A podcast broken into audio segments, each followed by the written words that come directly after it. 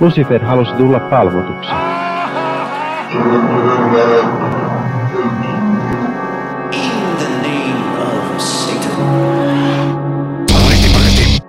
Hyvääpä, hyvääpä, hyvää, epäpyhää vuorokauden aikaa. Tämä on tämä podcast, mitä olette kaikki taas joutuneet viikon odottamaan ja jota innokkaasti kuuntelette tälläkin hetkellä. Mistä se voi sen tietää, että sinä kuuntelet juuri tätä tällä hetkellä? Se on saatanan minulle antama voima.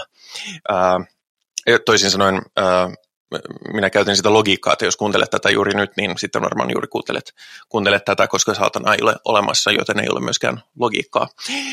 Tämä ehkä kertoo, että sunnuntai-satanisti on tällainen ei ehkä niin vakavamielinen, modernia ateistista, toisen aallon satanistista liikettä edustava podcast, joka lähestyy saatanaa vertauskuvallisena, kirjallisena hahmona – ja lähestyy asioita empaattisesti, ihmisoikeusmyönteisesti ja muitakin kaikkia kukkahattu täti arvoja kovasti arvostaen. Toisin sanoen, jos olet satanisti, joka ajattelee, että saatana on asia, jolle uhrasit eilen verta ja jonka seurauksena sait, sait seuraavana päivänä paljon, paljon kaikkea hyvää.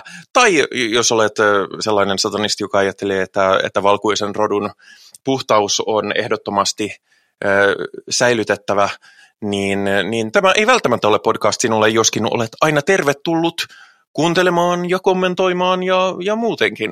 Mutta minä olen kukkahattu täti nimeltä Pi, kuka on meidän toinen kukkahattu täti henkinen henkilö.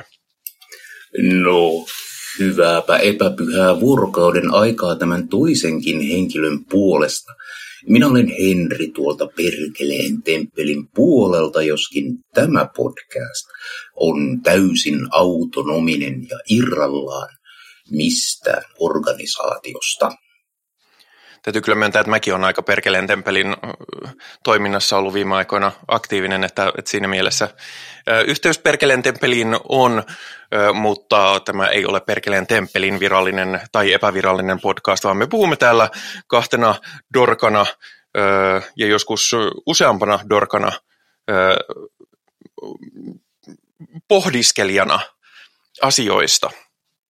Ja tänään, koska kuuntelette tätä aikaisintaan vapun jälkeisenä sunnuntaina, niin ajattelimme näin hyvissä ajoin puhua vähän vapusta, siis hyvissä ajoin ensi vuoden vappua nähden. Ja, ja tietysti kun puhuttiin vähän aikaa sitten satanistisista juhlista, niin, niin vappuaatto on Satanic Templein juhlakalenterissa Hexennacht, eli noita yö, ja tämä on näitä satanistisen temppelin lanseeramia juhlapyhiä, joita, joita minä vietän. Joskin minulla se meni pitkälti koulujuttuja tehdessä, mutta, mutta söin karamellia kaikkien, kaikkien uskonnon vainojen uhrien muistoksi. Hetkinen, miten... Joo, minä... Kyllä, mahtavaa. Joo. Joo. Minä siis, ajattelin, he... anteeksi, sano vaan. Niin siis Heksennacht on tosiaan tällainen juhla, joka, joka Satanic Temple on laittanut samaan kohtaan, missä on alkuperäinen Valpurgisnacht, jonka on ajateltu olevan, olevan tällainen ajankohta, jolloin noitien ja muiden taikaolentojen voimat ovat ovat suurimmillaan ja siksi, juuri siksi silloin pitää erityisen paljon pelätä noitia ja tämä pelko noitiin aiheutti kaikenlaista harmia täysin viattomille ja hyvää tarkoittaville pääasiassa naisille, jotka, jotka pääsivät kidutuksen kautta hengistään. Niin, siis mehän voidaan kysyä itseltämme, että jos naisia ei kiduteta, niin kuinka paljon kamalampaa elämä voisi olla? No minä en ehkä kysyisi tätä, mutta... Niin, no, mutta joku voisi kysyä sitä. Joku voisi kysyä sitä, ja, ja no, maailmassa on paljon hyvin anti, anti-nais mielipiteitä. Ja tietysti, jos tämä on sellaista tietynlaista kidutusta, joka tapahtuu konsensuaalisesti kahden mm. aikuisen ihmisen mm. välityksellä, ehkä viittasitkin juuri siihen. Kahden tai niin, useamman. Kahden tai useamman. Tai, tai ja, itse asiassa voihan sitä yksinkin sitten kidutella ja kärvistellä. Ja, ja näin niin kuin pääasiassa naisiin ja femiineihin vetoa tuntevana feminiinä ihmisenä minäkin arvostan aina sitä, jos tässä joukossa on mitä enemmän naisihmisiä mukana. Ja, ja olen, minulle voi lähettää sähköpostia asiaan liittyen toisin sanoen. mutta kuitenkin Hexenacht on sinänsä ihan, ihan tota, minusta hyvä juhla, koska, koska uskonnon uhreja, niin kuin jopa vakavia uhreja tulee vielä tänäkin päivänä esimerkiksi. Meilläkin on tahoja Suomessa, jotka kovasti haluaisivat eheytyshoitoja saada enemmän ja enemmän päivän valoon ja, ja niitä, näitä tehdäänkin. Ja muita, muita hyvinkin vahingollisia uskonnollisia asioita, niin, niin ehdottomasti tota, minä mielelläni muistan myöskin sen uhriksi joutuneita. Ja jos otamme aasin sillan, kato kun mä oon tänään särmä, otamme aasin sillan tällaisista haitallisista eheytyshoidoista ja niiden uhreista, niin meillä on uutisia. Mä olin juuri tulossa itsekin mm. tähän, mutta hyvä, että sait kiinni. No niin, eli uskokaa tai älkää, mutta Päivi Räsänen ja homot ne ei yhteen sovi sitten ollenkaan. Vaan Paitsi nyt... suljettujen ovien takana varmasti sopisivat oikein hyvin, mutta Päivi Räsäsellä on vain vaikeuksia luultavasti hyväksyä tämä asia itsessään. No minä en lähde spekuloimaan Päivi Räsäsen ovien takaisesta yksityiselämästä. Ää, mutta Päivi Räsänen on, häntä kohtaan on nyt sitten nostettu tämä ää, syyte, syyteharkinnasta. Eli siis asiat ovat edenneet ja siellä on syyttäjä todennut, että kyllähän tämä nyt vähän on kiihottanut kansanryhmää kohtaan. Kyllä. Ö, oli kolme ö, eri ö, lausuntoa, mistä Päivi Räsänen oli joutunut ö, tutkinnan alle ja kahdesta niistä ö, san, hän sai syytteet. Myöskin, myöskin tähän samaan syyte, syytteeseen liittyy Luther-säätiön Juhana Pohjola. Hänellekin pläjähti sama, samainen syyte. Luther-säätiö on, ja nyt ihan äh, ulkomuistista näitä kelailen, mutta se on ihan paskaa sakkia. Niin mäkin olen ymmärtänyt, että aika, aika ehdotonta fanatismia siellä. Kyllä, eli kyseessä siellä. on luterilaisen kirkon sisäinen herätysliike, jolla on omat rappiolliset lonkeronsa vaikka missä. Muun muassa erilaisissa musiikkitapahtumista ja erityisesti nuorille suunnatussa hengellisessä toiminnassa. Nämä samaiset kaverit ovat muun muassa aitoa avioliittoa ja ää, naispappeutta vastustaneet. Anteeksi, eivät ole aitoa avioliittoa vastustaneet, vaan ovat sitä promoneet. Eli he ovat vastustaneet tasa-arvoista avioliittoa. Joo, ja tasa-arvoa nyt monella muullakin tavalla. Mä itse asiassa muistan nähneeni niiden flyereita joissain tilaisuuksissa. En, en siis nyt aikoihin, mutta joskus silloin, silloin tota noin aikanaan. Minä Olisinko olen... muuten nähnyt niitä jossain nuorisotaloilla? Voisiko olla mahdollista vielä? minä olen työni ohella ollut tällaisessa seksuaalivalistuspäivässä, jossa oli alueen yläkoululaisia, olisiko ollut kaikki kasiluokkalaiset, jotka pääsivät siis teemapäiväisesti kiertämään erilaisia mm, niin kuin toimipisteitä, missä kerrottiin ihmisen seksuaalisuudesta ja moninaisuudesta ja sen sellaisesta. Jaettiin kondomia ja hyviä kirjavinkkejä ja kerrottiin, että, että kaikki on hyvin ja olet jees. Paitsi että sitten siellä oli aito avioliittoporukka, joka sanoi, että, että sinä olet syntinen runkkari, joudut helvettiin ja tosi rakkaus odottaa. Ja minä meinasin marssia heidän kojulleen ja kaataa pöydät kuin Jeesus temppelissä. Meinasin tehdä nuorista ruoskan, mutta sitten nuoret eivät vääntyneet ruoskaksi. Ja mä ajattelin, että kun kerroit anekdootin näin, niin menet sinne, että minä olen syntinen runkkari. Ja se on kuule vain hyvä asia. Niin, se, siis se on vain hyvä asia. Uh, masturbaatio on erittäin tärkeä osa ihmisen tervettä seksuaalisuutta. Äh, ihminen itse on usein itsensä ensimmäinen ja viimeinen rakastaja. Ja siis masturbaatiolla on todettu erittäin monia terveydellisiä hyötyvaikutuksia. Joskaan tämä ei tarkoita sitä, että täytyy runkata, jos ei halua. Se menee ihan konsensuaalisuuden piikkiin sekin, että jos et halua runkata, niin ei ole mikään pakko ja sekin on ihan ok. Hmm. Parasta runkkaamisessahan on se, että sitä voi tehdä myös hyvässä seurassa. Ja jos itse ei ole hyvää seuraa itselleen, niin sitten itseään pitää kehittää. Ja mä ajattelin, että tästä tulee joku, joku ö, vitsi aasin sieltä niin kuin Luther-säätiön ja, ja Räsäsen ja, ja muiden hihuleiden rinkirunkaamiseen näiden asioiden Se olisi keskellä. ollut hyvä vitsi, jos minä olisin hauska. Ö, tota, mutta joo, ö, Räsänen tietysti itse toteaa, että hän ei katso syyllistyneensä mihinkään ihmisryhmän uhkaamiseen, panetteluun tai solvaamiseen. Niin, Räsäsellä mm. on tota, siis tämä on moninainen keissi ja tähän voidaan hetkeksi, pysähdytäänpä hetkeksi pohtimaan tätä asiaa. Nimittäin Räsänenhän ei niin kuin, revi näitä ajatuksia ihan perseestään. Ää, ei ole kyse mistään innovatiivisesta yksilön vihasta yksinkertaisesti vaan muita ihmisiä kohtaan, vaan Räsäsellä on taustallaan ihan legitiimejä asioita, kuten pyhänä pidetyt tekstit, vuosituhantinen traditio ja aivan massiivinen uskonnollinen instituutio. Ja toki nämä kaikki asiat on paskaa ja perseestä ja pyllystä ja kakkaa. Mutta ne on olemassa. Siis Räsänen voi vedota raamattuun ja vetoakin raamattuun. Ja se on tota, tekee tästä monimutkaisemman asian näin niin kuin sananvapauden ja uskonnonvapauden ja uskonnon harjoittamisen vapauden ja muutoinkin. Ja mä en tiedä, Pii, mitä mieltä sinä olet näin kokonaisuudessaan, mutta yhtäältä mä kannatan, niin kuin, että kannatan sananvapautta siinä määrin, että mä uskon, että Räsäsellä on oikeus äh, kertoa ihmisille, kuinka vittumainen ämmä on. Mutta toisaalta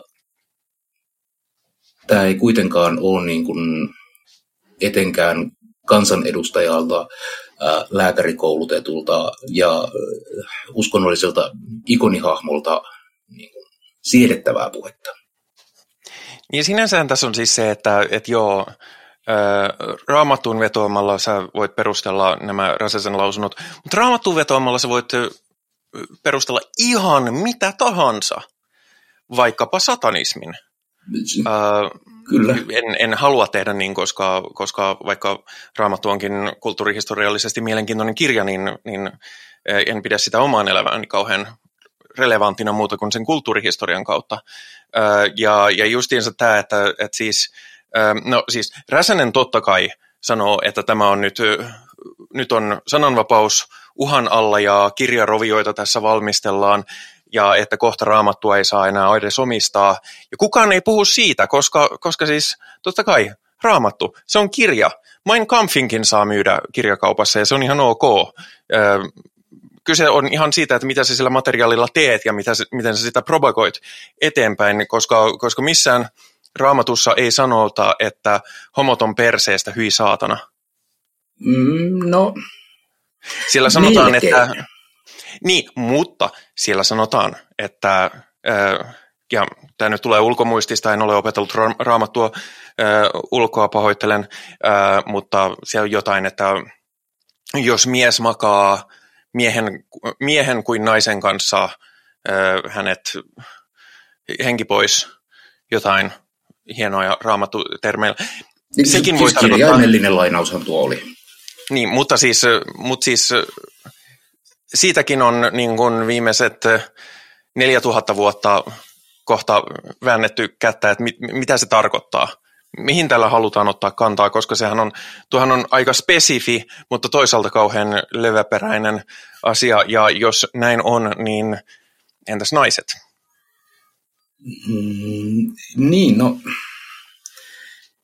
Ja mm. tiedän, että on esimerkiksi juutalaisia raamatun tulkintoja, jotka katsovat, että joo, että, että naisten välinen homoseksuaalisuus on ihan fine, koska siihen ei oteta kantaa. Minunkin mielestäni naisten välinen homoseksuaalisuus on ihan fine. Kaikkien välinen homoseksuaalisuus on iloinen asia. Kyllä, mutta siis toki Uudessa testamentissa, etenkin kun me tullaan Paavalin kirjeisiin, ää, niin homoseksuaalisuus on edelleen tuomittavaa ja, ja helvettiin päätyvät kaikki niin kuin, sodomiaan langenneet syntiset, mikä kyllä no, so- herättää minussa suurta mielenkiintoa tätä paikkaa kohtaan. Niin, ja siis, no, mutta sodomiakin tarkoittaa siis seksiä, joka ei, ei, ei ole, jota tehdään sillä lailla, että tavoitteena ei ole lisääntyminen, se voi olla minkälaista tahansa seksiä. Niin. Ei ole nyt homoista tässä aina kyse. Ei. Totta kai, totta kai tunnustamme sen, että homoseksuaalinen seksi on aina parempaa kuin, kuin se objektiivisesti hauskempaa. Kyllä. Mä, en, mä en ymmärrä, mitä heterot tekee, kun niillä on ihan eri vehkeet, niin eihän edes tiedä, miten niitä käytetään. Eli miten ne sopii edes niin kuin, toisiinsa? Niin.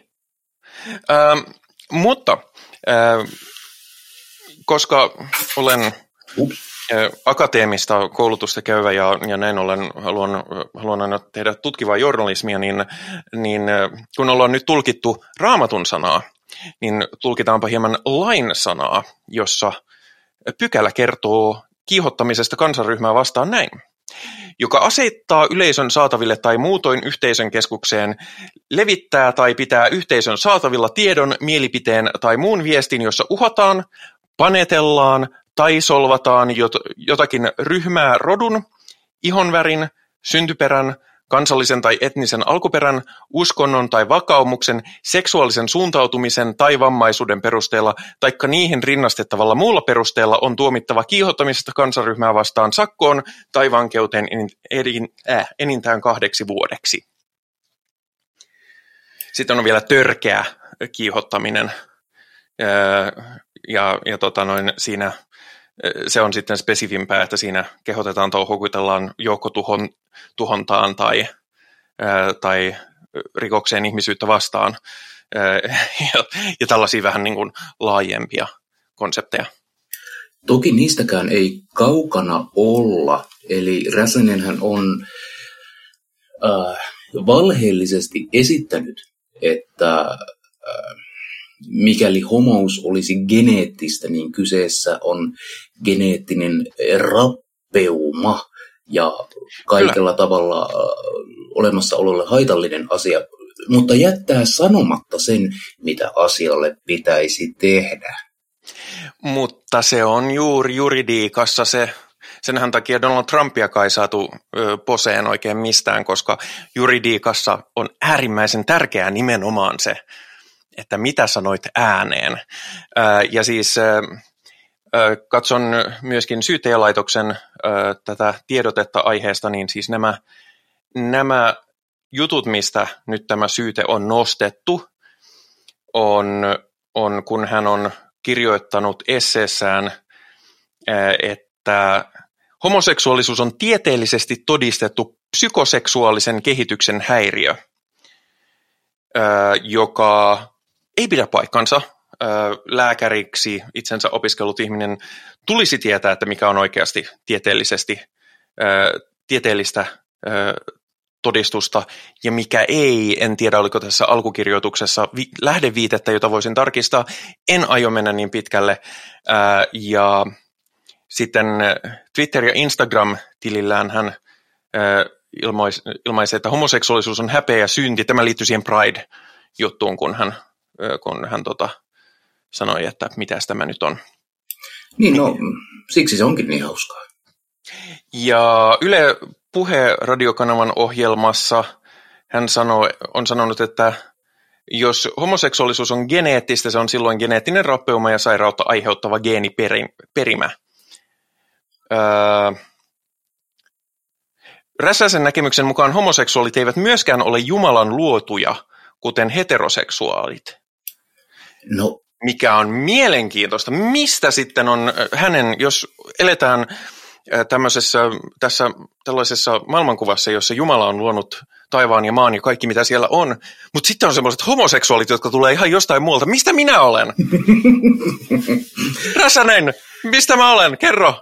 Toi on, joo, siis kun Jumala on luoja, ja mitään, luo, mitään muuta ei voi olla olemassa, mitä Jumala ei olisi luonut, näin niin kuin kristillisessä viitekehyksessä.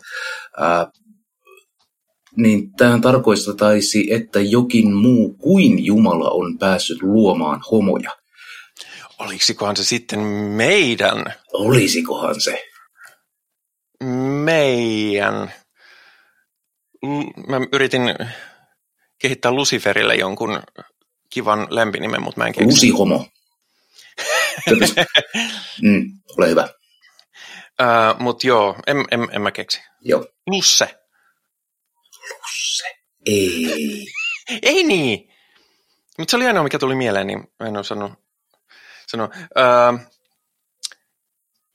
sitten oli vielä joku kolmas, oli semmoinen, joka katsottiin, että vaikka se onkin halventava, niin se on niin vähäpätöisen halventava, halventava toteamus, että ei siitä nyt erikseen tarvi syytettä antaa. Ää, joo, sehän oli MTVn Yökylässä ohjelmassa sanonut, että homoseksuaalisuus on seksuaalinen vinouma. Niin, tämäkin on ollut jossain vaiheessa psykologiassa vallalla oleva käsite, mutta... Vinouma on hauska. hauska. On. Itse asiassa... Vino, väärä ja kiero. No siis Suomen suurin LGBT-elokuvafestivaalihan on nimeltään Vinokino, että siinä mielessä. Hmm. Siinä mielessä ymmärrän myöskin, että sitä ei, siitä ei nosteta syytettä, koska me käytetään sitä sanaa koko ajan. mutta Räsänen on sitä mieltä, että raamattu kertoo näin. To be fair, niin kertoo. Tai sen no, voidaan ei, se, ei se kyllä suoraan kertovan. näin. Joo, no sehän siinä on, että sen voi tulkita kertovan sanomaan ihan mistä tahansa, ihan mitä tahansa. Niin, minä olen käyttänyt raamatusta kuvailua, että kyseessä on äh, valitse oma äh, uskomuksesi tyhmille. Niin, koska se on niin täynnä sisäisiä ristiriitojakin, että, että se voi jos sä poimit sieltä sellaiset kohdat, mitä sä haluat noudattaa, niin sä voit kehittää sillä ihan minkä tahansa elämän filosofian. Ja, ja senkin takia niin kun, minusta, jos nyt mennään tähän, että kohta tulee kirjaroviot, ei mitään syytä. Siellä on, raamatun puolesta voi keksiä vaikka mitä juttuja, vaikka satanismin, vaikka me nyt ei käytetä raamattua ö, lähtökirjana, mutta siellä viitataan myös saatanaan, vaikka se esiintyykin huomattavasti harvemmin kuin ihmiset ajattelee, että se esiintyy. Kyllä. Mutta herätysliikkeistä en tykkää etenkään aamulla, koska minä tykkään nukkua pitkään, mutta, mutta vähän tähän liittyen ää, seurakuntaopisto Lapualla. Voi, voi. On, siinä yhdistyy kyllä kaksi asiaa, mistä minä en tykkää. Seurakuntaopistot ja Lapua. Kyllä, ja siellä on nyt herättänyt paljon pahennusta Kesytä kiire-niminen viikonloppukurssi. Nimittäin siellä opetetaan joogaa. Eikä. Eikö kukaan ajattele lapsia? Eikö kukaan ajattele Jeesusta? No ei. siis mitä vittua siellä aika moni siis? miettii, miettii Mutta siis siellä on nyt nostettu esiin, että hei, että jooga ei ole kristillisten arvojen mukaista. Niin, on, on täysin vinoa, kierroa ja väärää venytellä ja hengittää samanaikaisesti. Nimenomaan. Semmoinen, että pysähtyy ja niin kuin keskittyy siihen läsnäoloon siinä hetkessä ja, ja syvään hengittämiseen ja, ja siihen, että unohtaa hetkeksi kaikki maailman kiireet, niin, äh, kiireet, niin, niin no, helvettiin hän siitä joutuu. Tässä itse asiassa tullaan, minä nyt rönsyilen assosiaatioiden kanssa, mutta suomalaisessa kansanuskossa on ollut kiehtova synkretistinen ilmiö, kun aikamme noituutta harjoittavat parantajat ja tietäjät ovat omaksuneet kristillistä perimää tai kristillistä, äh, mm, kristillistä materiaalia. Ja heidän näiden tietäjien parissa sitten alettiin laajalti käyttää parannusrukouksia, joita loitsittiin. Ja tämä aiheutti aikansa kirkomiehille suuria ongelmia, nimittäin teoriassahan nämä idiootit nyt kyllä rukoilevat Kristusta Jeesusta ja pyytävät häntä parantamaan taudit. Mutta ei se nyt hyvä asia ole. Eli äh, loitsurukoukset olivat äh, teologisesti oikein vain, jos kristitty pappi sitä teki, mutta väärin, jos kansanparantaja, tietäjä sitä teki. Ja samanlainen ilmiöhän on nyt joogan kanssa, että äh, jos kutsut sitä mindfulnessiksi, mindfulnessiksi ja joogaksi, niin se on pahaa ja pakanallista ja antikristillistä namaste-kulttuuria. Mutta jos aivan samaa tehdään kristillisessä viitekehyksessä ja sitä kutsutaan vaikka hartaudeksi, niin se on ihan okei. Niin, äh, siis tämähän itse asiassa tämä ei ollut edes mitenkään erityisempi rönsyily, koska siis äh, tällaisissa herätyskristillisissä liikkeissähän on hyvin paljon hysteriaa nimenomaan joogaa kohtaan. Ja olisi mielenkiintoista tutkia, että mikä sen, mikä sen historia oikeasti on, että minkä takia jooga on justiinsa se iso paha ja miksi itämaiset, itämaisiin kulttuureihin viittaavat ö, asiat on niin kauhistuttavia, ettei vaan kyse voisi olla jollakin tasolla rasismista. No minä meinasin juuri, että haluatko sen lyhyen vastauksen? No, eihän, eihän, tietysti, eihän tietysti kristitty voi olla rasisti, koska Jeesuskin oli ruskea. Niin. Hmm. Tämä menee siihen. en minä ole rasisti, minulla on monta mustaa ystävää. Sen kristillinen versio, en minä ole rasisti. Minunkin messiaani oli juutalainen. Niin. What? Mutta tota, Minulle... Tämä, tämä vitsi tietysti oli, että, että meillähän ei Jeesusta koskaan kuvata ö, ruskeaksi niin kuin hän oikeasti olisi. Minulle ö, herätyskristillisissä piireissä opetettiin, että jooga ja meditaatio ja mindfulness altistavat demoniselle possessiolle. Nimittäin joogatessa – ja tämä on nyt suoraa tietoa teille hyvät kuulijat, joogatessa ja meditoidessa ihminen avaa sielullisia väyliä riivaa ja hengille. Ja sitten kun meditoit, niin korvasta luikertelee saatana sisään ja sitten olet riivattu. Niin se toimii. Toisin sanoen, jos ajattelet, saattaa käydä niin, että et ole enää kristitty, ja sehän olisi vasta paha asia. Aa, ei kato päinvastoin. Kun sä lakkaat ajattelemasta syvässä meditaatiossa, niin sä lakkaat ajattelemasta Aa. Jeesusta. Ja jos sä et ajattele Jeesusta, niin saatana on niin väkevä, että se on kuule sitten peli menetetty. No ilman, koska minäkin olen satanisti, koska mä en ajattele Jeesusta paljon koskaan. Ja minäkin ajattelen vaan masturboidessani. Itse asiassa tämä on, mä oon ollut aikaisemmin elämässäni ja vieläkin jonkun verran aseksuaaliaktivismissa mukana ja siellä harvemmin puhutaan mistään niin paljon kuin seksistä teoreettisella tasolla, mutta muutenkin, niin tuntuu, että nyt kun olen satanisti, niin on silleen, että me ei puhuta paljon mistään muusta kuin kristityistä ja Jeesuksesta silloin, kun me puhutaan satanismista, mutta, mutta niinhän se on aina, että se, mikä poikkeaa normaalista, definitioituu sen normaalin kautta tai sen oletettavan kautta. Mikään ei ole normaalia. Hmm, kyllä. Eli äh, osittain me määritellään itseämme sen mukaan, mitä me emme ole.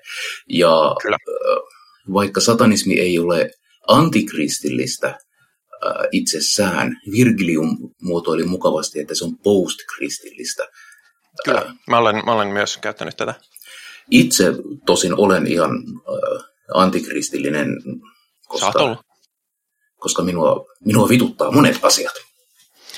Äh, mutta sitten tullaan vielä yhteen asiaan, mikä on viime aikoina ollut aika paljonkin tällaisen herätysliikkeiden ja tällaisten kautta paljon äh, uutisissa ja puhunnassa on, on äh, se, että että nythän nämä rokotteet aiheuttavat kaikenlaisia intohimoja puolesta ja vastaan. Minun intohimoni on, että tässä on, tässä on hiha, kaikki tänne kiitos, ää, mutta en ole vielä, vielä vähän aikaa vuorossa. Ää, mutta, mutta nyt on jouduttu oikein tekemään virallinen juttu, että Modernan, Modernan ää, rokote ei sisällä lusiferiisiä. No, kannattaako sitä sitten edes ottaa? Tämä on, tämä on ei kun luciferaasia, anteeksi. Ei, ja tämä, tämä on siis... tämä on siis ollut väite, mikä, mikä liittää tämän, että aa, se modernan rokote on, on saatanallinen, koska siinä on luciferaasia ja, ja sitten sieltä tulee viivakoodeja ja, ja, tai muuta tunnistusvälinettä, jolla, jolla sitten seurataan – mutta minä opin tämän kautta jotain uutta, mikä oli iso syy, minkä takia mä otin tämän ö, uutisaiheeksi, on se, että lusiferaasi on entsyymi. Jahas, mitä tämä entsyymi tekee? Mä en ole tiennyt, että lusiferaasi on entsyymi, mutta lusiferaasi on entsyymi tai itse asiassa ryhmä erilaisia entsyymeitä, jotka aiheuttaa biologista valontuotantoa. Eli toisin sanoen heh, hehkuvissa kaloissa ja ö, kasveissa ja, ja tota, hyönteisissä on lusiferaasi-entsyymejä. Eli se on siis se entsyymi, joka aiheuttaa bioluminescenssiä. Sitä juuri. Mä en tiedä nyt, mikä, sen, mikä se on suomeksi. On. Aivan mahtavaa. Ja mä olen, mä olen kyllä, ö, tota, kyllä, mä olen ihan ihan messissä. Mä en ole tiennyt, mutta siis luciferaasihan on mitä loistavin nimi kuvaamaan entsyymien luokkaa, jotka luo valoa. Kyllä, ja myöskin tuo aikaisemmin mainitsemasi luciferiisi toimii erinomaisesti muun muassa tikkamasalan kyljessä. Kyllä, kyllä, kyllä. Itse asiassa tässä kun googletin, että mikä se on, kun englanniksi tämän entsyymin nimi on luciferase, että mikä se on suomeksi, niin täältä tuli kauheasti suomenkielisiäkin kieltä, ehdottomasti varmasti en ole avannut, mutta katson vaan näitä, näitä, näitä ö, otsikoita, että, että kyllä Suomessakin tämä myytti näköjään luciferiisin käytöstä ö, rokotteissa ja muissa aineissa on, on tota noin, ö, kyllä, kyllä tämä nyt on sitten saatanasta ymmärtämättä, mitä, miten niin kuin entsyymit saavat nimensä ja ensin on entsyymi, sitten vasta se nimetään, ei toisinpäin. Siis, joo, ei. Siis saatana pääsi luomaan entsyymin, nimesi sen omaksi kuvakseen. Kyllä, ja jostain syystä sitten ö, sen nimesi samalla tavalla joku muu. Ei, kato, kun se lukee, siinä, se lukee siinä entsyymin niin kuin, tietoluotteloissa. Ah, niin se on siinä viivakoodissa, Joo, mikä tuli kyllä. siinä mukana. No, niin, nyt, nyt sä alat ymmärtää tätä, miten Aa, No niin, mä, mä, mä luulin, että oli joku, jossa ei ole niin järkeä tai logiikkaa, mutta tämähän olikin ihan selkeä asia. Mutta siinä on tämän viikon uutisemme. Minusta ne oli jopa tavallista viihdyttävämpiä, mikä, mikä oli ilahduttavaa. Toivottavasti muutkin viihtyvät. Mutta siirrytään tämän kertaisen aiheeseen, nimittäin kun kuuntelette tätä, niin vähän aikaa sitten, tai sitten kun kuuntelette tätä, niin jonkun ajan päästä on inhokki juhlani vappu. Miten sä voit vihata vappua? Öö, mulle vappu, siis mulle vappu ei assosioidu mihinkään niihin vapun oikeisiin merkityksiin, vaan vappu on vaan se, on se päivä, kun ei viitsi mennä kaupungille, koska siellä on, se on aivan täynnä örveltäviä känniläisiä ihmisiä. Aa, eli sä oot viettänyt vappua väärin. Ei niin vappua vietetä muiden ihmisten ilmoilla ollenkaan. No itse asiassa siitä lähtien, kun tämän itse tajusin, niin nimenomaan en ole viettänyt vappua ihmisten ilmoilla, vaan olen, olen aktiivisesti välttänyt ihmisten läsnäoloa. Tervetuloa viettämään mukavaa vappua. Minä tein ihan samaa. Erityisesti tämä niin korona-ajan vappu on ollut mulle hyvin mielekästä, koska, koska mun ei tarvitse keksiä tekosyitä, miksi mä en lähde rellestämään pitkin kyliä. En mäkään koskaan, koskaan keksi teko siitä. Mä vaan sanon, että ei voisi vähempää vittu kiinnostaa. Niin. Ja sitten joku ihmettelee, minkä takia en ollut suosittu koulussa. Vaikea sanoa. Niin, kausaliteetti ei takaa korrelaatiota. Ei niin, tai niin minä luulin, kunnes otin, otin kävin kurssin tilastotieteistä, ja nyt en enää luule niin. Mm. Mutta itsehän tänä vappuna jälleen kerran teen munkkeja. Ja Munkit on hyviä. Pi, saanko, saanko kertoa sinulle vähän munkeistani? Kerro, kerro, kerro. Minun munkkini ovat äh, suuret ja mehevät. Mm, mm. Ja sitten ne paistetaan siinä öljyssä. Joo. Melko kuumalla, äh, siten että ne ovat äh, mukavan rapsakoita siitä päältä, mutta sisältä ne ovat sellaiset pullan tahnaiset ja oikein mehukkaat.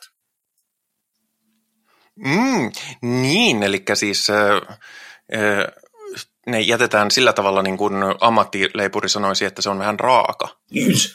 Kyllä, ehdottomasti. Jos Joo, mä olen ihan tekee, sama. Siis jos joku tekee ja tykkää niin kuin täysin kypsistä munkeista, niin on väärässä, koska sen pitää olla, sen pitää olla vähän raakkeista. Sillä lailla, että tulee semmoinen mm. äh, pöhötys sen jälkeen, kun niitä on syönyt vähän. Se, semmoinen olo, että, että, että nyt, nyt voisi olla hyvä aika pienelle keisille salmonella. Just sellainen. Joo, mä oon ihan samanlainen. Kaikki leipomukset ja sellaiset niin pitää, pitää jättää silleen, mitä ammattilaiset sanois, sanois slightly underbaked. Lisäksi mulla on menneinä vuosina ollut tapana tehdä äh, tai yrittää tehdä simaa, mutta nyt en ole hetkeen tehnyt, koska minun simastani on aina tullut semmoinen 30 äh, litraa glorifioitua kiljua. Ja se on kyllä ajanut asiansa vappuisin, mutta nyt, nyt sitten raitistumisen myötä en ole edes lähtenyt kokeilemaan, että minkälaista myrkkyä tulee. Joo, mun kumppani tekee perinteisesti simaa ja se on ollut oikein hyvää, mutta jonakin vuonna muistan, että siitä tuli oikeasti sellaista, että, että tunnistin, että nyt, nyt, nyt tässä on kyllä alkoholia ja siis mun, mun raittiuteni johtuu ihan siitä, että mä vois sietää alkoholin makua, ää, niin, niin tota, silloin tuli kyllä vähemmän juotua, mutta normaalisti se onnistuu oikein hyvin. Tämmöinen niin kuin, äh, parannusta tekevän alkoholistin vinkkinä niille, jotka nauttivat alkoholista vielä, äh, mikäli teette simaa, niin kannattaa tilata erityistä oluthiivaa. Ja niitä saa, niitä saa internetistä. Ja kun käyttää tujua hiivaa, niin riittävällä aikavälillä se syö simasta kaiken sokerin ja muuttaa sen alkoholiksi. Ja tällöin saadaan niin sanottua hapansimaa, mikä on tosi jännän makusta, koska siinä sekä maistuu ää, nämä hunaja ja ää, mikä se on, se lemoni. Sitruuna? Sitruuna, kiitoksia. Niissä maistuu se hunaja ja sitruuna ja, ja kaikki tämä niin kuin, äh, Siman tunnistettavat maut, mutta ilman sitä ällömakeutta ja se on muuttunut sellaiseksi happaman kitkeräksi. Ja sitä voi vielä maustaa hyvällä äh, humalla kasvilla. Äh, kannattaa valita sellaisia, jotka sopivat äh, ipoihin, niin sitten saa erinomaista hapan simaa. Öö. Mä, on, mä luulen, että humalakin on yksi niitä asioita, joiden mausta mä en siirrä, koska siis mä oon maistanut alkoholittomia oluita ja ne maistuu musta ihan yhtä ällöttäviltä melkein kuin alkoholilliset. Ää, mutta, mutta joo, varmasti tuolla metodilla näin ihan perusbiologiaa tuntien, niin, niin tulee kyllä, jos hakee alkoholia, niin sitä kyllä varmasti saa. Kyllä sitä saa ja äh, tärkeintähän niin kun, jos tykkää panna kotona, niin tärkeintä on pitää kiinni hyvästä hygieniasta. Mm. Ja tämä pätee myös sitten äh, eri alkoholivalmisteiden panemiseen. Äh, en suosittele marketeista hankittavaa desinfiointiainetta, sitä mikä pitää pestä pois, koska se on ihan hirvittävää läträämistä, vaan äh, esimerkiksi lappo.fi, josta voi myös ne humanlajikkeet tilata. Sieltä saa erinomaisia desinfiointiaineita, ää, jotka ovat hyvin riittoisia ja joita voi käyttää panoastioiden desinfiointiin. Mietin, että tässä nyt, jätänkö tässä nyt laittomia välinevinkkejä, mutta, mutta ei ilmeisesti kyse oli oikeasti desinfioinnista. Kyse on, kyse on oikeasti desinfioinnista, joo, ja äh, se on siinä määrin niin kuin oivallisia desinfiointiaineita, että niitä ei tarvitse niin kuin hirveän rajusti pestä pois, vaan se on ainetta, joka äh, siitä käymisastiasta esimerkiksi haihtuu itsekseen ja pitää sen pinnan desinfioituna. Eli suurin ongelmahan kotipanemisessa on juuri se, että sinne pääsee yksikin epäonninen bakteeri, niin koko homma on pilalla. Nyt tiedät. Niin tiedänkin. Hmm. Uh, Mutta joo, m- mulla on nimenomaan uh, osittain sen takia, että koska mä oon itse ollut aina raitis, niin mulla on niinku viinan läträäminen ei ole, ei ole koskaan se ei ole musta koskaan ollut niin kuin, sille edes konseptuaalisesti hauska, semmoiset niin viinan läträämisvitsit ja muut ö, on musta jotenkin, musta ne on jotenkin, ne on yhtä, ne, ne menee mulla ihan samaan sarjaan kuin tämmöiset ö, vaimoni on kauhea vitsit, mitkä on myöskin ö, monista suomalaisista aivan, aivan loputtoman hauskoja, koska, ö, koska jostain syystä olet mennyt naimisiin ihmisen kanssa, jonka, jota vihaat. Oma, oma suositelluni siihen on se, että, että ehkä ei kannata, öö, jos, jos ensimmäinen ajatus on se, että no nyt on vapaus mennyt ja, ja tota, elämä, on, elämä on pilalla, öö, niin on silleen, että no ehkä sitten ei kannata mennä naimisiin. Se on ihan, kyllä niinkin saa ajatella, ei ole mikään pakko mennä naimisiin. Öö, Myöskin avioero on ihan oikeasti täysin validi ratkaisu. Joskus se on ainoa oikea mm. ratkaisu, mitä pariskunta voi, voi tehdä. Ja minä olen nähnyt useita pariskuntia, joiden olisin suonut harkitsevan avioeroa pari vuotta sitten. Mm. Ja kaiken pahinta on, jos pysyy yhdessä lasten takia – ei, vielä parempaa on, että pysytään yhdessä ja se varmistaakseen tehdään niitä lapsia. Minä olen yksi mm. tällaisista lapsista ja saanko kertoa, miten se päättyi? Mä tiedän, miten se päättyi. Sä teet podcastia ja se on aika paha. Nyt tulee hirvittävää poltetta sieltä suunnalta. Äh, mutta, mutta joo, niin musta teki, ja siis no, mä mietin aina kaikkia asioita vähän turhankin ö, paljon, niin mulla tämä on myös näyttäytynyt sen puolesta, mikä oli meidän edellinen puheenaihe, on se, että, että nämä samat ihmiset usein, jotka, jotka paheksuvat niin kuin muuta ö, päihteiden viihdekäyttöä, niin, niin glorifioivat aivan estotta ö, alkoholin käyttöä. Ja, ja se on niin kuin, en, en tykkää tekopyhyydestä, ja tämän tulkitsen hyvin vahvasti siihen kategoriaan. Ää, mm, ja muutenkin se on, se on laiskaa. Se on laiskaa. Ihan niin kuin, niin kuin ää, seksivitsitkin on melkein aina laiskoja, jos ne on niin kuin sellaisia höhöhö, pippeli, tyylin vitsejä. Minä en, ää, minä en tunnista tuosta itseäni ottaen huomioon, kuinka äsken puhuin pitkän aikaa panemisesta. No sunkin huonot seksivitsit on yleensä parempia kuin ne, että en niin kuin, äh, niin kuin sellaiset, että niin kuin komedian, komedian ehdoton huippu on se, kun joku vaan randomisti kesken keskustelua sanoo sperma. Olin, olin tällaisessa keskustelussa.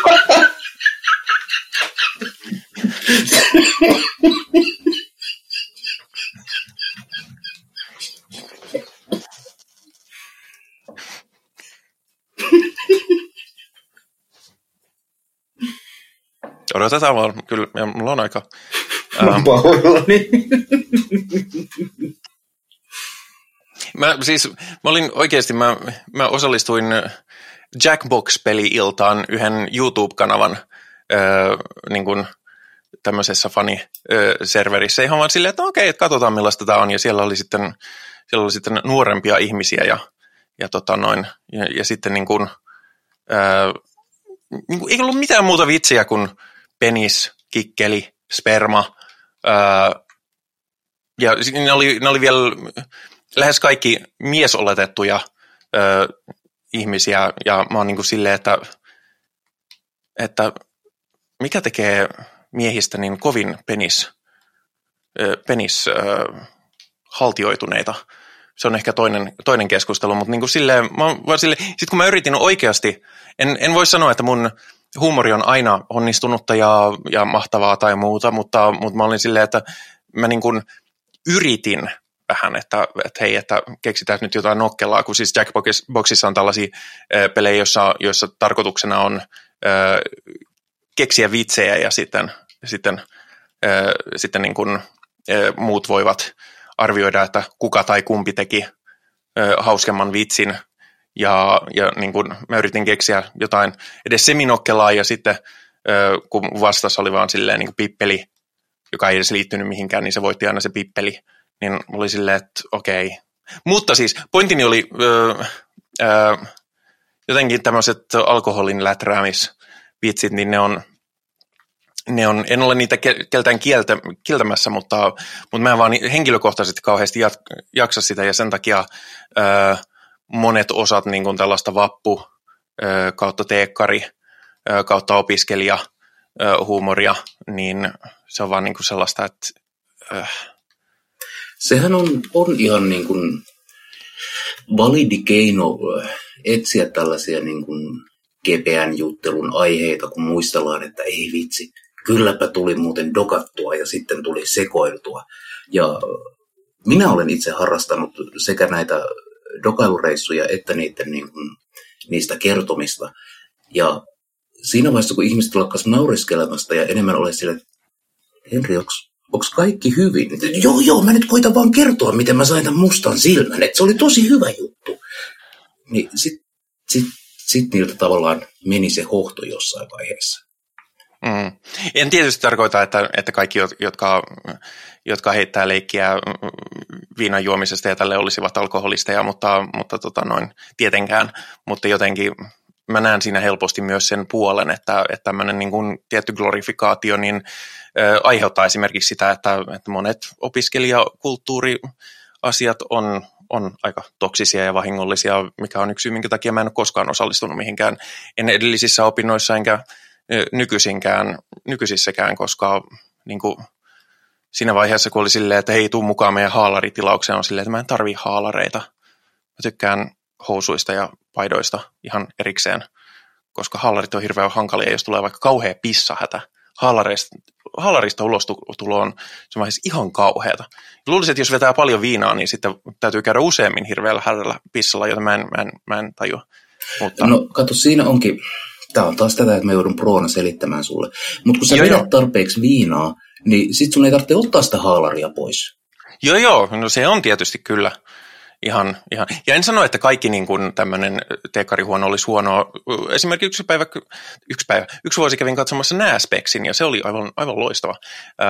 Ja ja tota, jotain teekkarikonserttia pyöritti kämpissä tuossa yksi päivä – striiminen ja sekin, sielläkin oli itse asiassa ihan oikeasti hauska juttu. En mä sano, että, että niin kuin, ei sa, en ole nyt silleen, että ei saa olla kivaa ja nyt on väärin ja kaikki on pahasti ja ei, ei, ei, ei, vaan se on, jätetään se Päivi Räsäselle, mutta, mutta siis syy, minkä takia mulle vappu on usein ollut aika silleen näyttäytynyt ankeana tai tylsänä tai epämieluisena juhlana on just se, että se assosioituu mulla hirveän vahvasti kaikkeen tällaiseen. Ja sitten erityisesti siihen sosiaaliseen paineeseen jotenkin osallistua tähän. Ja mä oon niin kuin silleen, että joo ei. Että kyllä te saatte. Saatte tehdä ihan mitä, mitä haluatte. Heil seitsemän, mutta, mutta tota, joo ei, ei, ei mulle, kiitos. Itse asiassa, jos me sidotaan tämä alkoholilla... Joo, mä tykkään aina sitomisesta.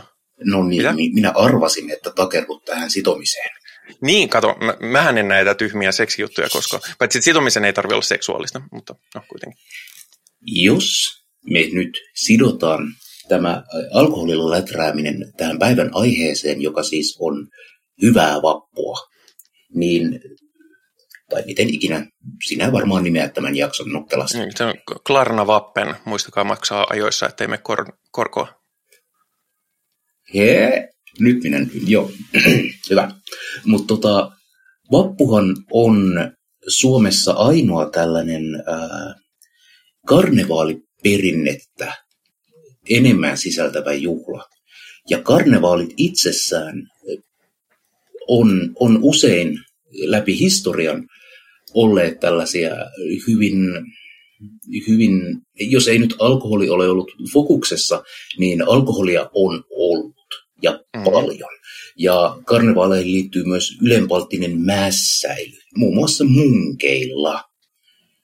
Lisäksi karnevaaleihin on liittynyt Euroopassa myös avoin seksuaalisuus, mikä on toki ollut suuri no-go. Sano, sanoisin, että myös muualla maailmassa, jos katsotaan esimerkiksi vaikkapa legendaarisia Rion karnevaaleja. Niin, kyllä. Siellä saattaa näkyä vaikka joskus kuin pylly. Oi, niin pyllykin on, ihan, pyllykin on ihan loputtoman hauska asia. Mut, no okei, okay, to be fair, pylly on kyllä ihan haus, hassu, koska pyllystä tulee kakkaa ja kakka nyt on aina hauskaa. Minä taas assosioin tämän niin kuin fallosentrisenä miehenä siihen, että koska kikkelit on vekkuleita ja pippeli menee pyllyyn, niin pyllytkin ovat hauskoja. Aa. Mutta puhuttaessa karnevaalit pyllyä. Ää, kikkeliä. Aivan. Niin en, en, tunne, en tunne ilmiötä. Mutta jos, mutta jos Päivi Räsänen on sitä vastaan, niin minä olen sen puolesta. Tuo on hyvä periaate. Voitaisiin te- tehdä taas semmoinen, mitä Päivi Räsänen tekisi. Kyllä. Teet toisin. Valitse viisaasti. Mutta, mutta mä nyt koitan epätoivolla viedä tätä siihen karnevaalikeskusteluun. Eli eipä mitään. Eli siis keskiaikaisessa Euroopassa ää, vietettiin karnevaaleja siksi, että seuraavana päivänä alkaa paasto. Ja katolisen kirkon paasto tarkoittaa sitä, että eri eläinperäisistä ruoka-aineista, alkoholista ja seksistä kaikista pidättäydytään seuraavat 40 päivää. Ja se tarkoittaa sitä, että jo olemassa olevat voi, liha ja seksi saattoivat mennä pilalle, mm. jos niitä ei käytetä.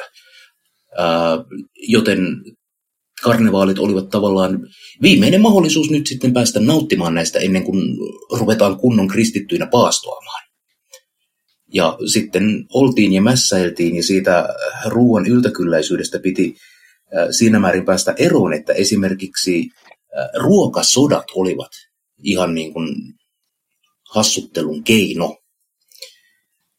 Ja muutenkin karnevaaleihin on liittynyt hyvin vahvasti tämmöinen sosiaalisten normien päälaelleen kääntäminen, mikä on hyvin saatanallinen asia. Ja siksi Kyllä. minulle satanistina vappu on mielekäs. No siis täytyy sanoa, että, että me siis kun suunniteltiin tätä, tätä jaksoa, niin, niin heti kun mainittiin karnevaalit ja sellainen niin kuin, sosiaalisten keinotekoisten rajoitteiden purkaminen, niin mä oon silleen, että joo, tästä olen messissä ja, ja siis joskus tähän myös liittyy tietysti sitä runsasta alkoholin käyttöäkin, niin en ole sitä keneltäkään kieltämässä. Itsekin syön ihan, ihan, ihan liikaa sokeria ja, ja olen siitä tietoinen ja joskus jopa heitän siitä leikkiä, että siinä mielessä en, en ole syytön tämän tyyppisen humorismiin itsekään, mutta, mutta kyllä, siis karnevaalit, irroittelu, sääntöjen, säännöistä piittaamattomuus, ne on, ne on arvoja, joita rakentavassa mielessä kannatan aina. Tuolloin oli myös sosiaalisesti suvaittavaa kritisoida auktoriteetteja ja jopa mm. uskontoa. Uh, wow. Ja koska Ei to... sillä, mä en ole koskaan kritisoinut yhtään uskontoa, mutta... Se on hyvä, en, en minäkään. Minä olen kaiken kritiikin yläpuolella. Tietenkin, tietenkin kun puhutaan keskiaikaisesta Euroopasta, niin tuleeko yllätyksenä, jos sanon, että tähän on liittynyt pikkasen antisemitismiä myös? No, no nyt kyllä kieltämättä vähän yllätti. Nimittäin... Eihän, eihän kristitty voi olla antisemitisti, kun Jeesus... No okei, okay, mennään eteenpäin. Oh. Nimittäin se oli muuan Paavi, joka keskiaikana kannusti tällaiseen hauskaan karnevaaliperinteeseen, että otetaan kaikki kaupungin juutalaiset ja sitten syötetään ne niin kuin vatsat täyteen ja sitten ajetaan niitä kepeillä pitkin eh, kyliä alastomana, mikä on silleen ha, ha, hauska kristillinen perinne, eikös vaan?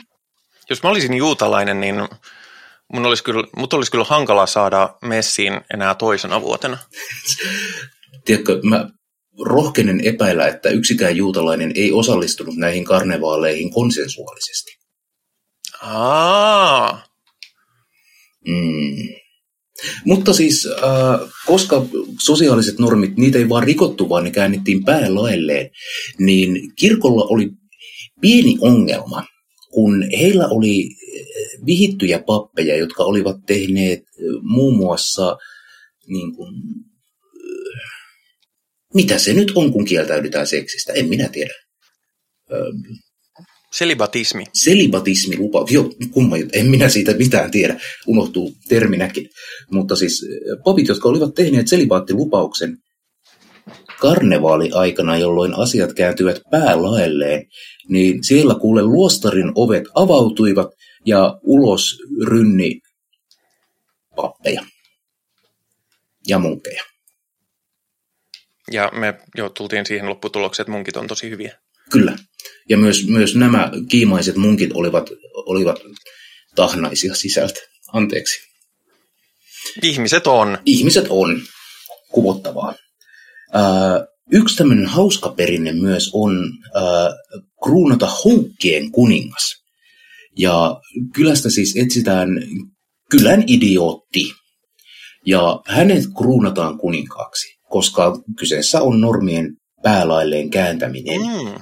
Ja yhden päivän ajan näiden karnevaalien aikana tätä houkkaa hänet puettiin kalliisiin vaatteisiin, hänet kruunattiin ja häntä kannettiin kaikkialle. Hän sai syödä ja juoda ja häntä ylistettiin. Ja juhlien lopuksi hänet tapettiin. Ah. Hmm. Eli tässä mä olin on... muuten, että kuulostaa hyvältä Joo. duunilta, mutta siinä... No, en mä tiedä tietyissä kohdissa omaa kielämää, niin, mutta mutta ei siis pieni, pieni lynkkaus siinä on saattanut olla, äh, tässäkin siis ensin, no tähän kuulostaa oikein hauskalta, mutta kun me muistetaan, mitä idiootilla on tarkoitettu, niin äh, mm. kaikenlainen niin kuin, kehitysvammaisuus tai neuroepätyypillisyys tai äh, mikä nyt onkaan ollut, niin tämä on ollut yksi niistä keinoista, jolla – sosiaalisesti hyväksytysti ollaan päästy eroon ihmisistä. Joo, ja kuulostaa myöskin, että on semmoinen niin kuin, ää, että vituttaa noi päättäjät, me ei voida tehdä sille mitään, niin tapetaan joku random. About, about kutakuinkin näin. Sille on monenlaisia niin kuin syitä. Ylipäätään keskiajalla siis ihmisille suurta huvia oli tappaa toisia ihmisiä. Edelleenkin kyllä, mutta sitä ei tehdä ihan, ihan ö, yhtä, yhtä suurella, sanotaanko, ö, rohkeudella kuin aikaisemmin. Niin, eikä niin konkreettisesti. Että siis mä olen suuri väkivaltaviihteen fani, mä rakastan väkivaltapelejä ja väkivaltaisia elokuvia. Ja niissä parasta on se, että ketään ei oikeasti satu ellei sitten ole sellainen elokuva, jossa on, tiedetään, että tässä on muuten se kohtaus, jossa, jossa stunt-henkilö menetti raajoja. Mm. Mulla on aina tulee vähän ikävä fiilis semmoisten kohtauksen, kohtausten katsomisessa. On, kyllä, mutta siis kyse ei olekaan siitä, että tässä on nyt se kohta, jossa sattuu oikeasti, vaan enemmän se, että tämä on nyt se kohta, jossa sattuu oikeasti. Eli se on niin kuin enemmän metatason keskustelua elokuvasta ja mitä on elokuvan tekeminen ja miten me voidaan näyttää ja mikä on niin kuin eettisyysasian ympärillä. Mm. Elokuvatekninen keskustelu ei mennä siihen, koska, koska sitten tämä lähtee taas isolle, isolle tota noin, eri vaihteille.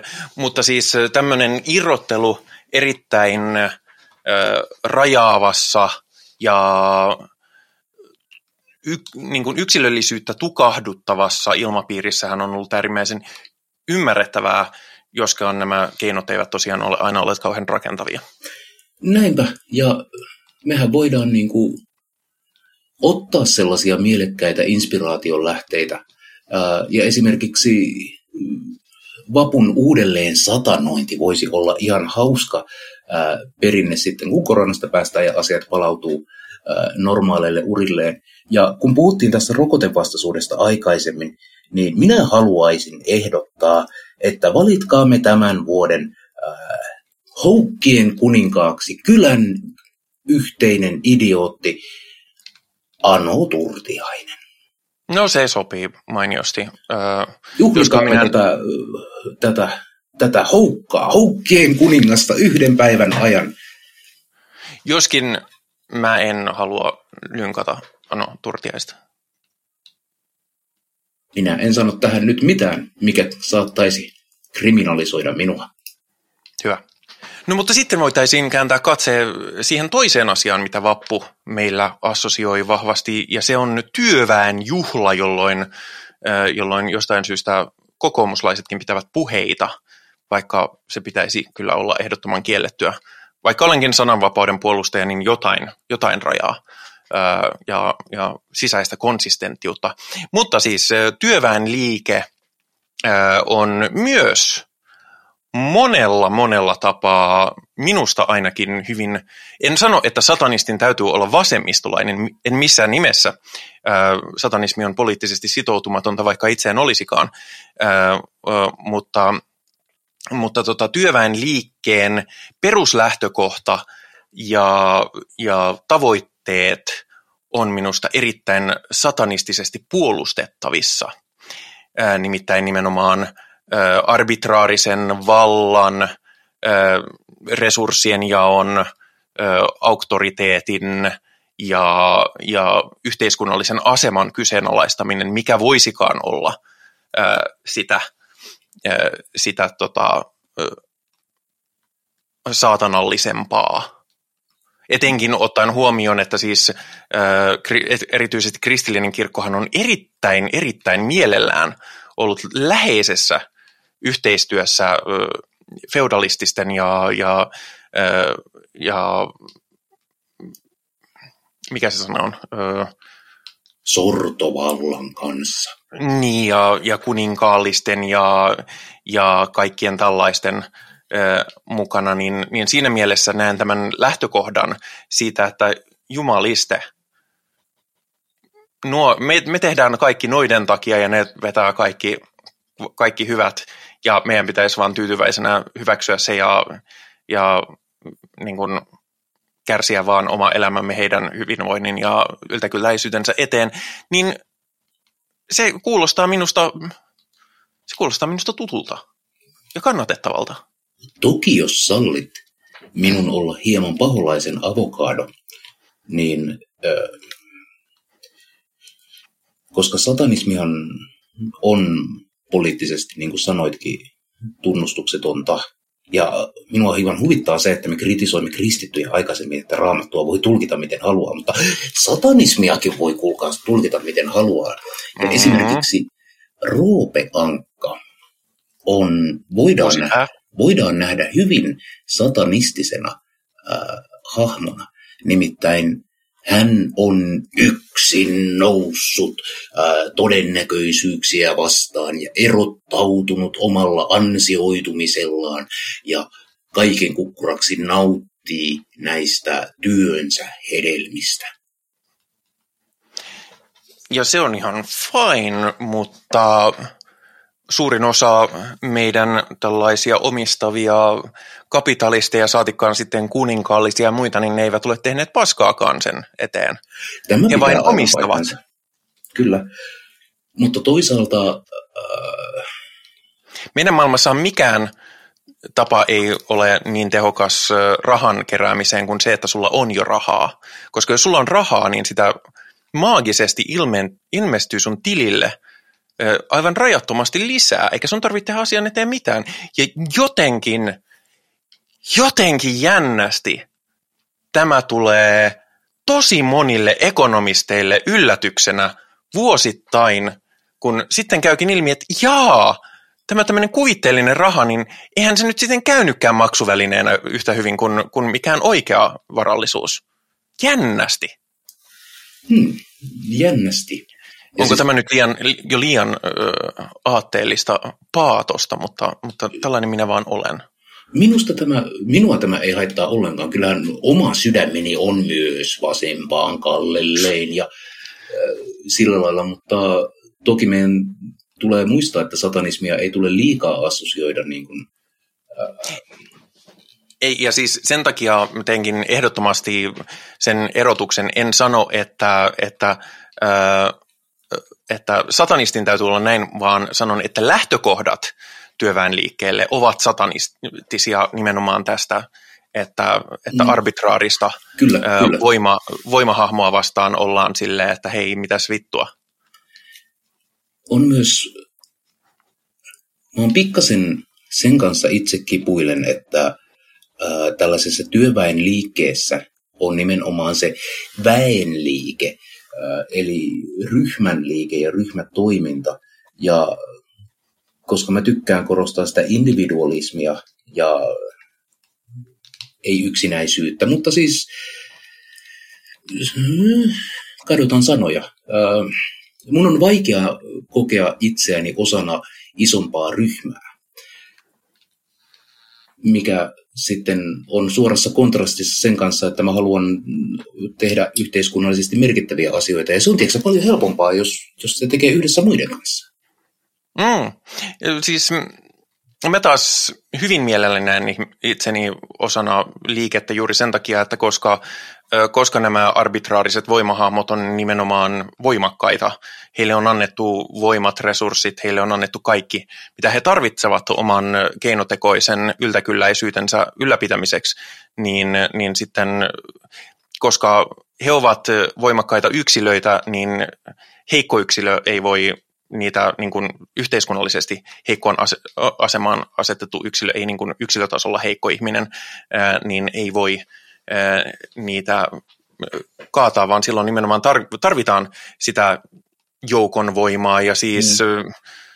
kyllähän tavallaan muoto siitä on myöskin se, että miksi, miksi olet perustanut Perkeleen temppelin, miksi et vaan heilaa saatana yksin pimeässä samalla kun, samalla kun runkaat ja ajattelit Jeesusta. Kyllä, ja siis tämän takiahan mä oon ollut ihan tyytyväinen kymmenen vuotta soolona äh, satanoidessani. Äh, mm. mutta, mutta kun maailmankuva muuttuu ja äh, minullakin halu enenevässä määrin kasvoi tähän niin kuin yhteiskunnalliseen vaikuttamiseen, ja kun selvästi selvästi en ollut ajatusteni kanssa yksin, niin sitten lähdettiin pohtimaan yhdessä. Ja sittenhän, tässähän me olemmekin. Tiedätkö, mikä toinen asia on, on liitoksissa, liitoksissa työväenliikkeeseen, mikä, mikä edustaa hyvin satanistista voima, voimaa itselleni ainakin? Mm, punainen väri. No okei, okay, joo. Mutta en miettinyt sitä. Miten feminismi, Oho. Toinen kauhistus, asia, mitä, mitä kunnon, kunnon kristitty ei koskaan, koskaan ajattele Jeesuksen lisäksi.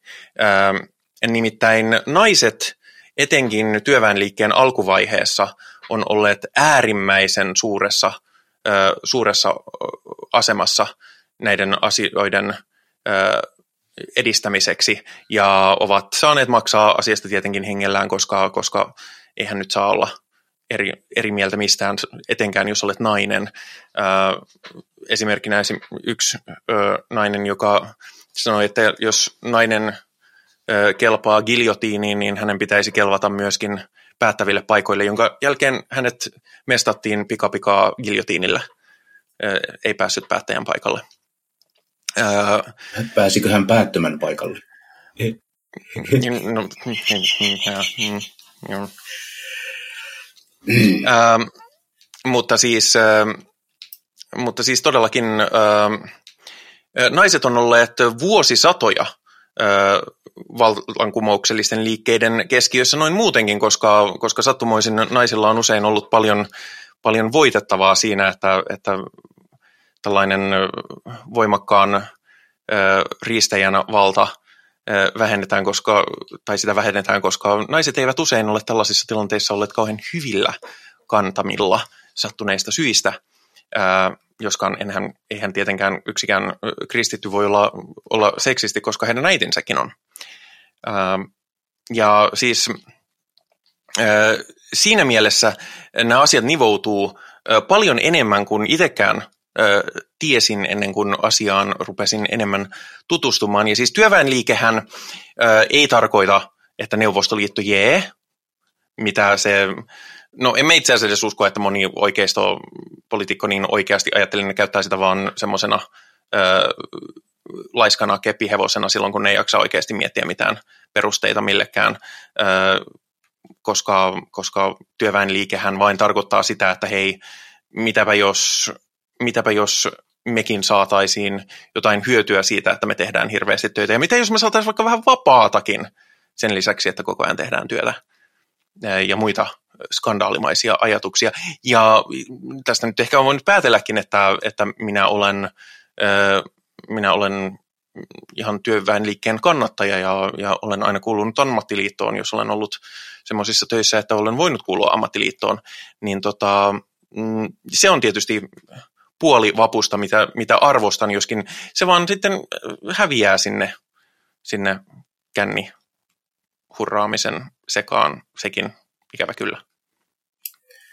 Minulle tuli mieleeni, kun on puhuttu paljon, erityisesti jos rapakon takaisia uutisia silloin tällöin erehtyy lukemaan, keskustelua paikallisesta sopimisesta ja mm-hmm ja mikä sen vastakohta nyt sitten ikinä olikaan.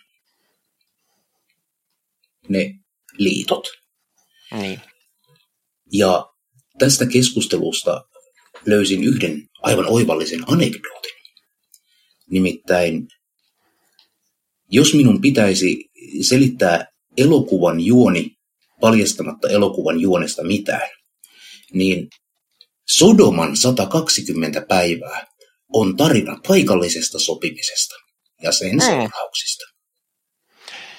Joo, ja siis Suomessahan on aktiivisesti yritetään, yritetään purkaa tätä, koska, koska halutaan enemmän jenkityyliseen ö, maisema laitokseen tai siis järjestykseen, jossa niillä, joilla on, on kaikki ja toisilla ei ole mitään ja et saa ö, palkallista sairaslomaa, et saa, et saa mitään. Ö, ja se on ollut erittäin huolestuttavaa ja ja mikä ikävää on se, että sen myyminen on kauhean helppo ihmisille, mm, Koska, koska tunnetasolla se, että hei, jos sä et maksa näitä maksuja, niin sitten sulla on enemmän rahaa nyt, niin siihen on, siihen on paljon helpompi tarttua kuin, kuin se, että, että hei, että mm, jos, me, jos sä nyt luovut vaikka siitä, että, että te teette liiton hommia, niin se tarkoittaa sitä, että, että, tota, että kymmenen vuoden päästä sulla ei ole enää palkallista sairauslomaa, ei ole enää, ää, ei ole enää vuosilomapäiviä, ei ole enää, enää tota, oikeuttaa perhevapaaseen tai siis vanhemmuusvapaisiin ja miten. Ja tämä on Jenkeissä kaikki arkipäivää. Jenkeissä työnantajan ei tarvitse antaa, tai tarvitsee antaa tasan nolla vapaa-päivää työntekijöillään. Ja tätähän kuulee ö, kokoomuspuolueen toimistossa, niin ö, siellä ei ajatella Jeesusta, kun runkataan, siellä, siellä ajatellaan paikallista sopimista. niin, siis liitothan on semmoinen rauhallinen versio siitä, että työläiset vaan kokoontuu eräänä päivänä esimiehen huoneeseen ja sanoo, että nyt asiat muuttuu tai me lynkataan sut. Niin, siis se on, se on totta, että, että mä kävin tässä juuri keskustelunkin yhden tyypin kanssa, joka sanoi, että hän ei tykkää oikein tämmöisestä ö, nykyisestä modernista vasemmistoliikkeestä, koska ne niin usein laittavat giljotiinien kuvia Facebookiin ja muuta, jota teen minäkin, ja kuten sanottu, mä en, mä en halua vahingoittaa fyysisesti ketään, mutta, mutta se on vaan niin kuin silleen, että hei, jos tämä homma jatkuu tähän, tähän suuntaan, niin jossain vaiheessa se hetki vaan tulee, kun kollektiivisesti jengille vaan riittää. Ja sitten itse en aio osallistua, mutta kovin moni varmasti osallistuu. No ähm, siis minä en nyt tunnusta liikoja, jotta en kriminalisoi itseäni. Mutta tällä hetkellä tuloerot saavien ja menettävien osapuolten välillä ovat korkeammat kuin muuan Ranskassa ennen ranskalaista vallankumousta, jolloin giljotiinit olivat suuressa käytössä. Ja sinä hetkenä, kun laitetaan punaliput liehumaan ja vallataan taloja ja ää, tehdään niitä nimilistoja, niin kyllä minulta löytyy kädentaitoja yhden tai kahden giljotiinin tekemiseen. Mutta, Mutta minä siis olenkin ha- tällainen, tällainen ää, vasemmisto öyhyttävä radikaali. Mutta siis mä en halua nähdä tätä senkään takia, että, että yhtenä maailman vihatuimpien vähemmistöjen edustajana Mä tiedän, että sitten kun jengi saa tarpeeksi, niin se ei ole ensimmäisenä ne natsit ja, ja, muut, muut oikeasti epäoikeudenmukaista yhteiskuntaa luovat tahot, jotka sinne giljotiiniin ensimmäisenä joutuu. Se olen minä. Se on ihan totta. Ja siis äh, sen takia toivon muutosta ennen kuin päästään siihen. Vallankumoushan syö usein omat lapsensa ja mikään ei, niin kuin, mikään ei takaa sitä, että väkivaltaisen vallankumouksen seurauksena meillä olisi ihana utopia äh, olemassa. Mutta äh, mikäli meillä yhteiskunnallinen tilanne edistyy siihen pisteeseen, että se riski on validi vaihtoehto, niin sitten se on validi vaihtoehto. Riskeerata tulevaisuutta, koska tämänhetkinen tilanne on vain pahempi kuin mahdollisuudet. Niin, ja siis Suomessahan meillä on vielä onneksi pääosin niin kuin verrattuna moneen muuhun paikkaan, niin, niin täällähän on asiat hyvin, mutta esimerkiksi Jenkeissä tämmöinen tietty vallankumouksellinen ajattelutapa on jo hyvin vahvassa nousussa etenkin nuorempien seassa ja en yhtään ihmettele, että minkä takia. Kyllä, ja, Ää, ja, ja, ja, mä nyt, sori, mä innostun tästä aiheesta, jota mä lähden keskustelemaan kanssasi, mikä on täysin sietämätöntä podcastille. So, so, sopimatonta suorastaan. Mutta me eletään internetin ihmeellistä aikaa. Tällaista niin kuin, ideoiden vapaata kulkua ei ole mullistettu näin suurissa määrin sitten painokoneen. Ja jos esimerkiksi Jenkkilässä lähtisi tällainen niin kuin suurempi väestönliike ää, ja askel vasempaan, niin se olisi ilmiö, joka toisiutuisi globaalisti aivan kaikkialla. Niin, mä onneksi niin kun, kun puhuttu paljon niin kun sadan vuoden syklistä ja, ja siitä, että periaatteessa nyt olisi niin aika suurille mullistuksille maailmassa. Mä luulen, että nimenomaan tämä meidän mahdollisuus kommunikoida ja olla yhteydessä toisiimme, niin se suojelee meitä siltä, koska, koska tota, ketään ei esimerkiksi huvita lähteä maailmansotaan ketään abstraktia uhkaa kohtaan, jos se abstrakti uhka on sun skype-kaveri. Okei, okay, elän elän viime vuosituhannella tai viime vuosikymmenellä, sanotaan Discord-kaveri. Mutta siis, miten tämä liittyy vappuun? No ei oikeastaan mitenkään muuta kuin, että pointtimme tässä lienee koko ajan ollut nimenomaan se, että, että työväenliike, vaikka et olisi itse työväenliike ajatuksellinen tai että kannattaisi vasemmistolaisia poliittisia liikkeitä, se on ihan fine, mutta lähtökohta työväenliikkeestä ja, ja tällaisen, tällaisten rakenteiden vastustamisesta on hyvin puhutteleva sellaiselle, joka, joka nimenomaan allekirjoittaa tämän niin sanotun romanttisen näkemyksen saatanasta tämmöisenä kapinoitsijana. Niin, ja jos vain muuten tykkää kääntää totuttuja normeja päälailleen ja ää, jos tykkää imeä mehukkaita munkkeja, niin, niin kyllähän tämä on niin kuin aika lailla saatanallinen juhla, joten, joten kyllähän tässä nyt Klaara Vappen ja Hail Satan. Niin, kyllä. Öö, ja oikeastaan siinä olisi ollut loistava paikka lopettaa, lopettaa tota, öö, tämä podcast öö, näin ytimekkäästi. Mul, syy, miksi mä takeltelen, on se, että mulla jäi taas hautumaan öö, mieleen vitsi, johon olisi liittynyt tämä minun aikaisempi sanaleikki Klarnavappenista ja, ja siitä, että, että tota, maksetaan ajoissa ja kyllähän tämmöinen niin kuin, ihmisten resurssien puutetta vampyyrin lailla vampyyrin lailla saalistava lainoittaja taho, joka rankaisee, jos vähänkin poikkeat sovitusta, niin, niin kyllähän se edustaa semmoisia asioita, joita, joita vappu periaatteessa vastustaa, jolloin se Klarna Vappen ei ole. Tämä nyt musta jotenkin tuntuu, että tämä ei ole oikein elegantti tämä mun vitsi. Minä uskon sinuun ja minä olen varma, että se oli vähintään metafyysisellä ideatasolla varsin hauska. Se oli, se oli, se oli niin kuin dekonstruoitu vitsi. Tässä oli elementit minun vitsiini, voitte itse rakentaa. Ikea henkeä. Ikea vitsi, mahtavaa. Ikea vitsi, kyllä. Mutta äh, vitsejä meille voi joko koottuna tai, tai dekonstruoituna lähettää meille vaikkapa Discord-kanavallamme, joka on yhteydessä Perkeleen temppeliin ihan, ihan käytännön logistisista syistä, vaikka emme olekaan Perkeleen temppelin podcast. Meille voi lähettää palautetta YouTubesta, mistä voi myös kuunnella tämän koko jakson, siellä usein nähdään. Ja, ja itse asiassa meille on kommentti YouTubesta – meille nimimerkki Buff Daddy kirjoittaa Leveistä.